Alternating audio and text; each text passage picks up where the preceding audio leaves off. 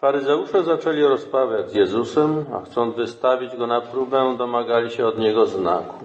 On zaś westchnął głęboko w duszy i rzekł, czemu to plemię domaga się znaku? Zaprawdę powiadam wam, żaden znak nie będzie dany temu plemieniu.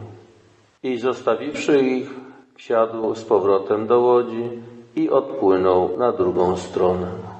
Domagali się znaku od niego. Żaden znak nie będzie im dany. A przecież było wiele znaków. Pan Jezus bardzo wielu ludzi uzdrawiał. Było i tak, że wskrzeszał ludzi. Było rozmnożenie chleba. Było dużo znaków. A Pan Jezus mówi, żaden znak nie będzie dany. W innym miejscu mówi, że tylko znak Jonasza, wskazując na swoje zmartwychwstanie po trzech dniach. Otóż pomiędzy znakiem a rozpoznaniem znaku istnieje po drodze jeszcze jeden wielki problem. Właśnie to poznanie, które pozwala zobaczyć, że znak jest znakiem, a nie czymś innym. Znak to jakiś fakt, jakieś wydarzenie, które się dokonało. Przy uzdrowieniu na przykład Jezus dotknął czyjeś oczy czy... i ten zaczął widzieć. Jest jakiś fakt, że ludzie spostrzegli. Miał przeległą rękę. Pan Jezus mu powiedział, wyciągnij swoją rękę. Wyciągnął, była zdrowa. Natomiast pamiętamy z Kafarnaum, że wtedy mówili, no, przełożony mówi, to jest sześć dni, żebyście się leczyli, ale nie szabat nad. Czyli zobaczył w tym, co Pan Jezus zrobił, jakieś działanie, jakąś pracę, bo to chodziło o pracę uzdrawiania, uzdrowiciela. Wyszedł jakiś uzdrowiciel, który robi to, co powinien robić w tygodniu, a w sobotę, w szabat nie powinien czegoś takiego robić, bo powinien się oddać modlitwie, czyli gdzieś jakąś pracę wykonuje. I w ten sposób to, co jest znakiem, stało się jakimś przekroczeniem prawa. Ale w tym wszystkim istnieje właśnie interpretacja narzucona. Czasami się mówi, że człowiek widzi to, co chce widzieć, to, co chce. Oczywiście w tym chceniu nie chodzi o taką wolę świadomą, wybraną. Często ona wynika z jakiegoś nastawienia w sposobie patrzenia na rzeczywistość. I taką ilustracją tego sposobu patrzenia na rzeczywistość jest ta historia Kaina i Abla. Pan Bóg mówi do Kaina, dlaczego jesteś smutny i dlaczego twarz twoja jest ponura? Przecież gdybyś postępował dobrze, miałbyś twarz pogodną. To, co człowiek robi, to, co zamyśla w swoim sercu, to w swoim sercu nosi, rzutuje na jego sposób patrzenia i widzenia rzeczywistości. Smutek. Skąd ten tu smutek pochodził? Z tego, że jego ofiary Bóg nie przyjmował, a widział, że przyjmował ofiarę Abla. Pojawiła się zazdrość. Zazdrość, która go pędziła w kierunku zawiści, złości, a ostatecznie doprowadziła do zbrodni, bratobójstwa. I jest cała taka, powiedziałbym, ewolucja w tym myśleniu, które się zaczyna od jakiegoś zalążka, jakiegoś porównania, a dlaczego on został przy... a dlaczego ja nie? Ostatecznie prowadzi aż do zbrodni. Kiedyś ksiądz Tischner wypowiedział takie zdanie, brzmi dosyć, powiedziałbym, brutalnie, ale niezmiernie, zawiera niezmiernie głęboką treść. Mówi tak, Ciebie zabić nie mogę. Ciebie zabić nie mogę. To zdanie oznacza tyle, że kiedy człowiek jest w relacji braterskiej, ja ty z drugim, to nie może mu zrobić krzywdy.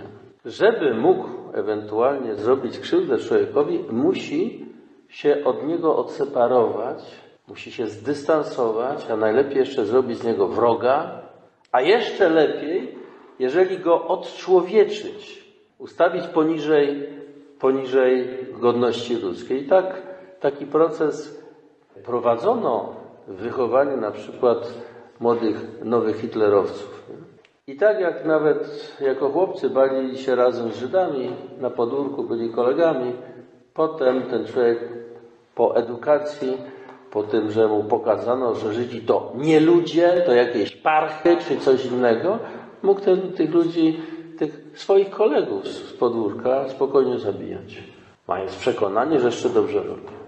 I to jest cała ewolucja w myśleniu, odcinaniu się od tego drugiego pogardzaniu nim, budzaniu nienawiści do niego. I taka, taka, taki proces odbywa się bardzo często we wszystkich kulturach, także u nas ciągle ten proces następuje na różny sposób w różnych propagandach.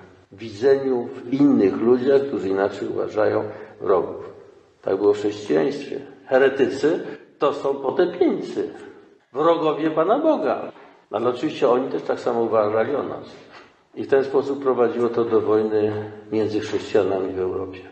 Także to nie jest tylko problem hitlerowców czy, czy, czy komunistów, ale to się działo i dzieje ciągle na świecie.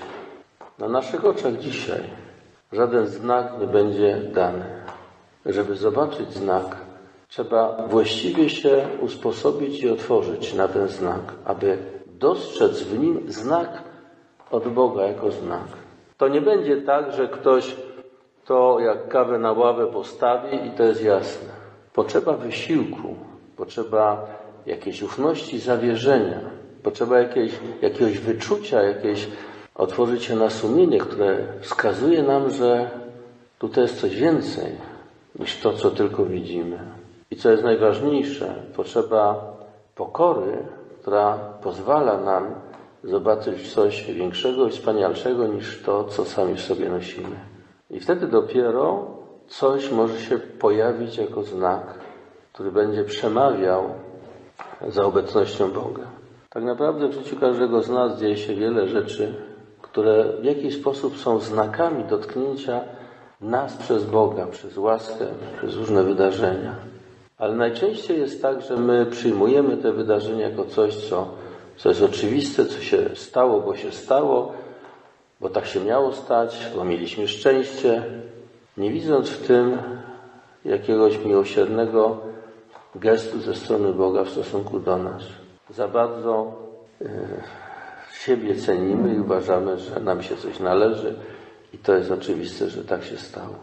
Czasami dopiero wtedy, kiedy człowiek doświadczy nieszczęścia, zaczyna rozumieć, że wcale mu się to wszystko nie należy. I wtedy czasami się pojawia dopiero szansa na to, że zobaczy, że człowiek otrzymuje coś, coś mu się układa, że to jest jednak jakaś, jakaś łaska, jakiś dar. I wtedy dopiero jest w stanie zobaczyć, że to coś, to wydarzenie, ten fakt jest znakiem od Boga. Żebyśmy umieli rozpoznać znaki, musimy się właściwie na nie otworzyć. W jakimś, jakiejś pokorze serca, otworzyć się na to, co przychodzi od Boga. I mieć w sobie umiejętność wdzięczności. Kiedy myślimy, że nam się wszystko należy, wtedy często w porównaniu z innymi, którym dano więcej, pojawia się w nas jakaś złość, bunt, który prowadzi do, do śmierci. Przede wszystkim śmierci nas samych, a czasami tak jak w przypadku Kaina do, do zbrodni.